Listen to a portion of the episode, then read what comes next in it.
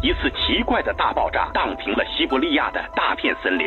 二十号的下午十六点五十分，四名黑龙江的游客是拍下了二十世纪八十年代。I was instead in a following aircraft。神农架到底有没有瘾？一九九五年九月二十一日，一则消息：神秘、离奇、未知、惊骇。亚特兰蒂斯的文明是否真实存在？神秘罗布泊彭加木为何失踪？美人鱼这一物种又是否存在于地球？人类进程中未知事件究竟几多真真假假、虚虚实实？敬请收听《探索之旅》。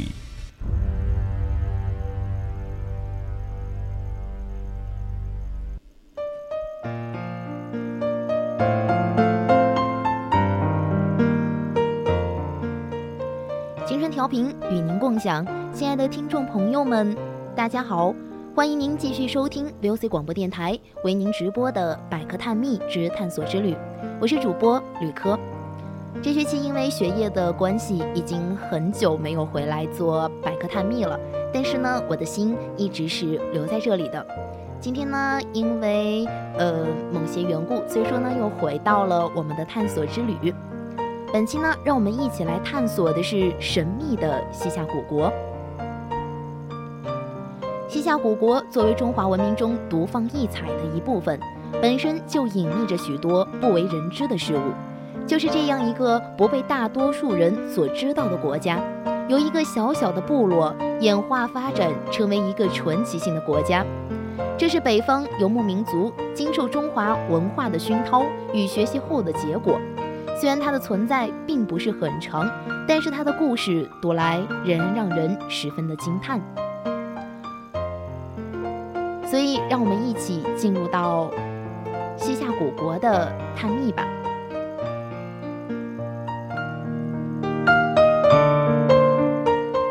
当然，听众朋友如果有特别想要分享的，或者想留下你的评论的话，可以参与到我们的互动平台，分享你的探索之旅。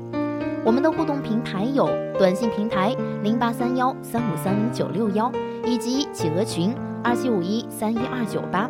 当然，你也可以搜索新浪微博 @VOC 广播电台，还有我们的微信平台宜宾 VOC 一零零。当然，还有我们一个最新开通的平台荔枝。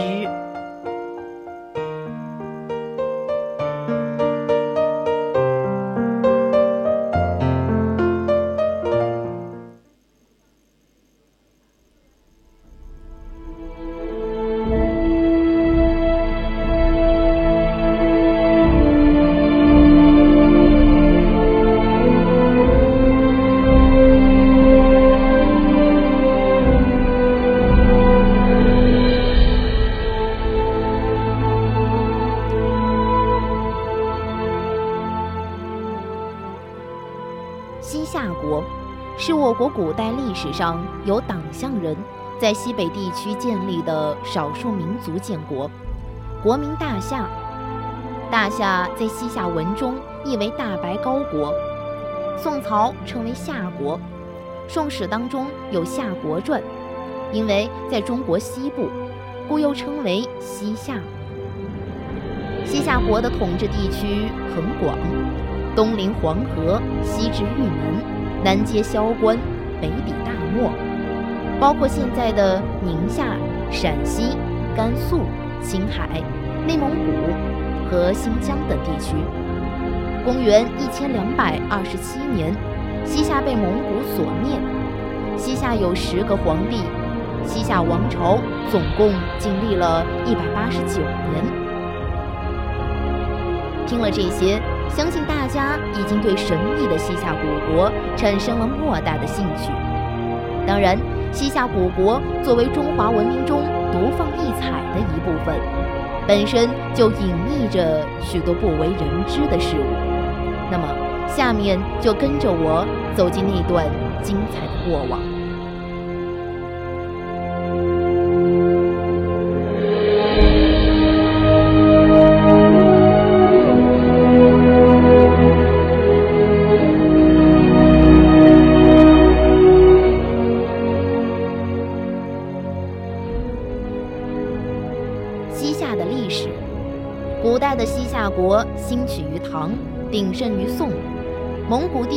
铁蹄下，唐朝末年，西夏的祖先李继迁被唐王朝赐姓李。自西夏开国皇帝李元昊一千零三十八年建立，繁衍了近两百年。历史上曾多次与宋征战，胜多败少。一千零四十四年签订宋夏合约，西夏对宋俯首称臣。随着他的日益强大，逐渐的与宋抗衡，直至平起平坐。西夏国定都于当时的庆州，就是现在的迎春附近。国都名兴庆宫。从历朝到一千两百二十七年被蒙古帝国灭亡。共立国一百八十九年，其中有两朝兴盛时期，每朝皇帝在位五十多年。其余年间有后宫揽权，幼帝坐朝。其中李亮坐之后，梁氏几次执掌朝政。西夏末期，其势力逐渐减弱。在辽被金灭以后，西夏归附于金朝。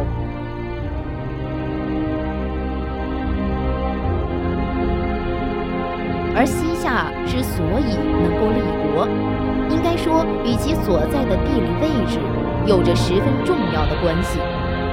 历史上曾经有“自古黄河赴宁夏”之说，意味着在这茫茫大漠、荒凉西域之地，以银川为核心的宁夏地区，是当时西北腹地的一块富饶的土地。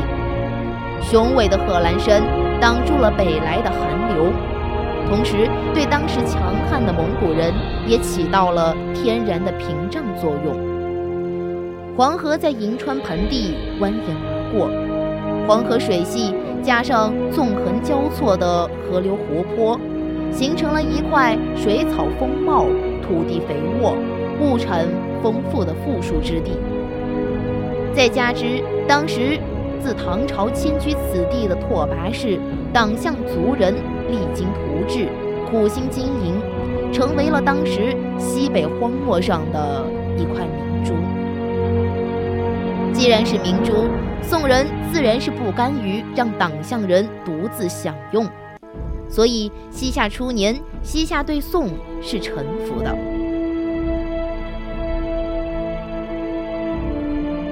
而当时日益强大的蒙古帝国对西夏这块富裕的土地虎视眈眈，多次发动对西夏的征战，而西夏最终在一千两百二十七年没能顶住蒙古人的强悍进攻，铁蹄所到之处尸身遍地，血流成河，凡党项人一律格杀，从此整个党项民族从此销声灭迹。不过，不可一世的蒙古大帝成吉思汗也在征战西夏的最后关头一命呜呼。据史料记载，成吉思汗为了不动摇自己的军心，以及维持西夏人对蒙古大军的恐惧，嘱咐他的属下在他死后密不发丧，直到彻底的摧毁西夏国后，才把成吉思汗的死讯公诸于世。由此可见，古西夏在中国历史上曾经占有多么重要的位置。假设当年成吉思汗没有征服过西夏，或者征服了西夏，但没有把西夏人赶尽杀绝，或许西夏国还能再度强盛起来，说不定是中国的又一个强邻，比如东边隔海而望的日本。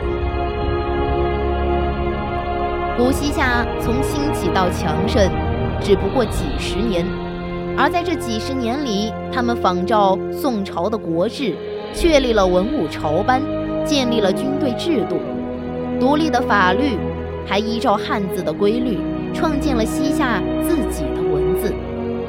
这种奇怪的西夏文也是一种方块文字，猛一看就和汉字相差无几，可仔细一品。还是大有不同。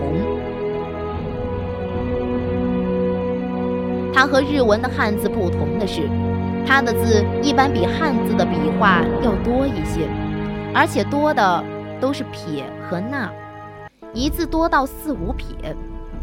除了军队和法律外，他们还建立了统一的民族形象，从头至脚都与汉族人或其他少数民族的形象截然不同。西夏人的头型规定很特别。头的顶部不能留头发，全部剃光，而四周则长发飘飘。这种形象倒是很像早年的日本浪人或日本武士。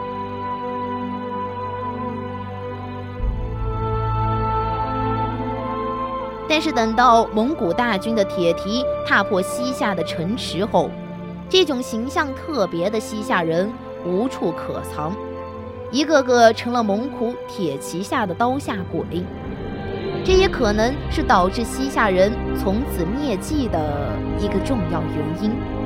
因此，越是有独特形象的事物，要么生命力非常强盛，就像当今存在的日本人；要么非常的脆弱，就如已经灭亡近千年的西夏人。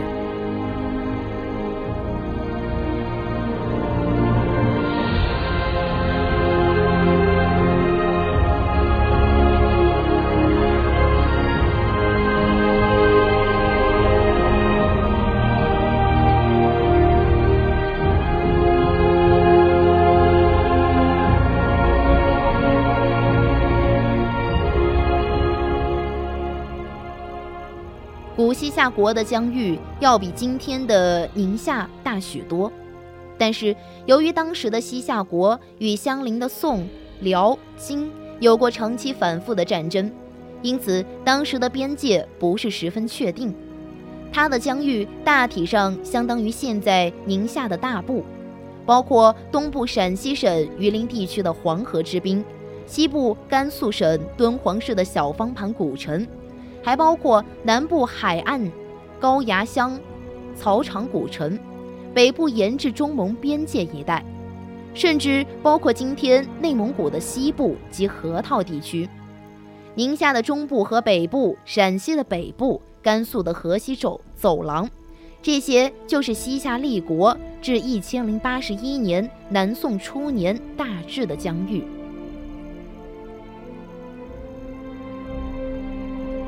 故事是那样美好，传说是那样动听，就是这样一个不被大多数人所知道的国家，由一个小小的部落演化发展成为一个传奇性的国家，这就是北方游牧民族经受中华文化的熏陶与学习后的结果。虽然它的存在并不是很长，但是它的故事读来仍然让人惊叹。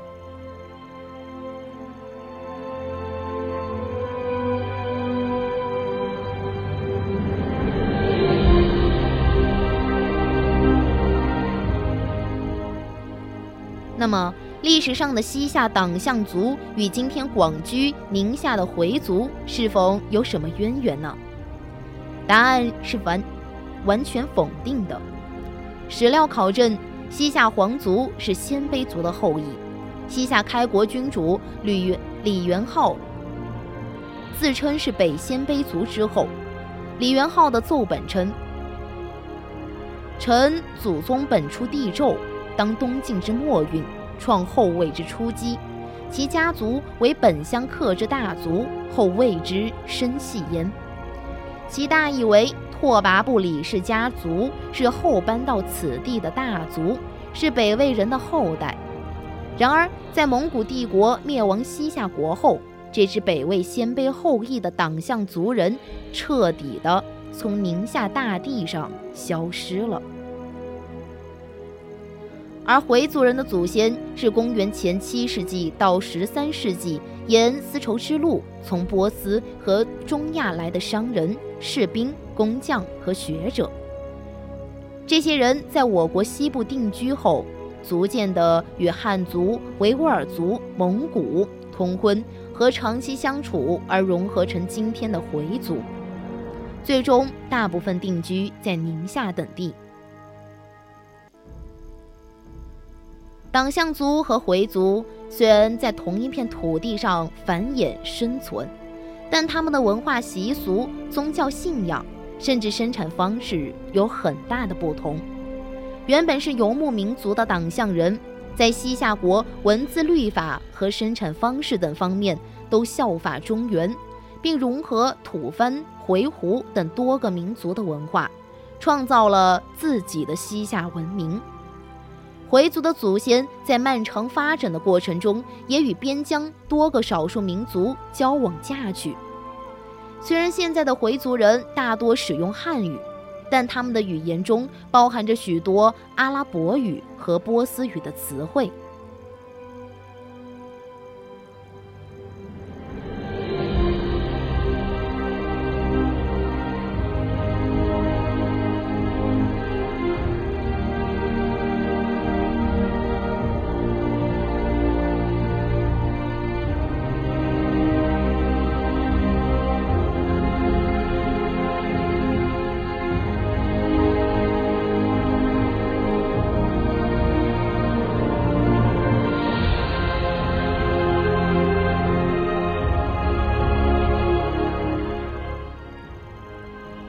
为受到不同文化的影响，党项人信仰藏传佛教，而回族人信仰伊斯兰教。党项人用西夏文抄录佛经，并修建大量的寺院，曾经推动佛教在中国边疆地区的广泛传播。回族则严格的遵守伊斯兰教的教规，每日五次礼拜，每年和全世界的穆斯林一起欢庆开斋节。古尔邦节、圣祭节等三大节日。现在，古西夏国除了在贺兰山留下了一大群皇陵、东方金字塔式的黄土包外，一无所存。而清真寺已经成了宁夏的标志性建筑。古西夏人连同他们所创造的辉煌已经销声灭迹在中华大地上，而信奉伊斯兰教的回族人正在享用古西夏人所开创的历史文明。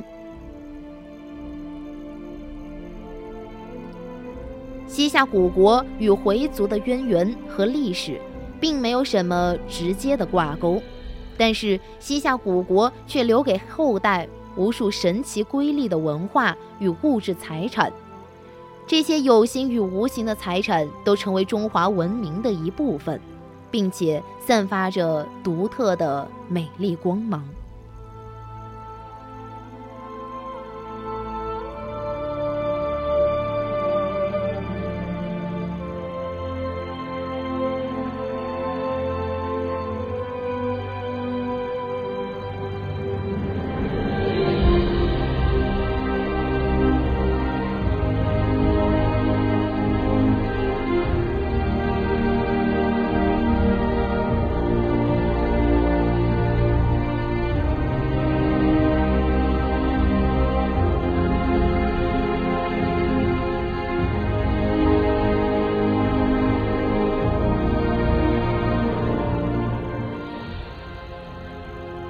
那么，如今的西夏呢？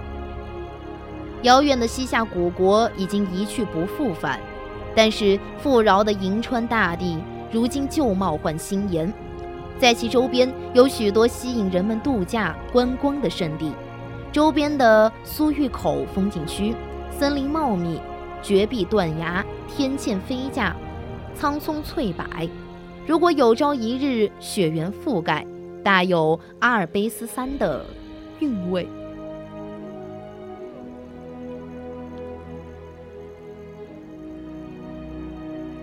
银川平原以北的沙湖，湖水似海，水天一色，细沙如绸，尾丛若画，堪称一颗璀璨的明珠，镶嵌在富饶广袤的宁夏平原上。在水洞沟景区。考古发掘出三万多年前史前人类的历史遗迹，还有大量隋唐时期的边关长城的遗迹。要了解中国隋唐时代长城的变迁，宁夏大地是最好的历史博物馆。相隔三小时车程的宁夏中卫是古时镇守边关的重镇，也是如今领略腾格里大沙漠、黄河古道的最好去处。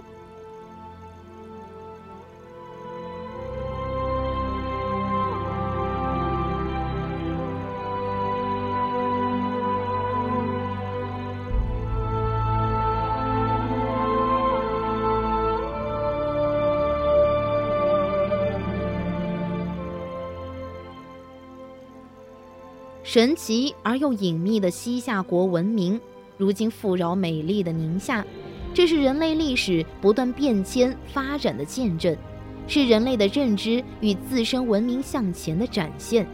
西夏的历史是一部史诗，那么文明整个中华民族的发展就是一部异彩纷呈的华章，令人神往。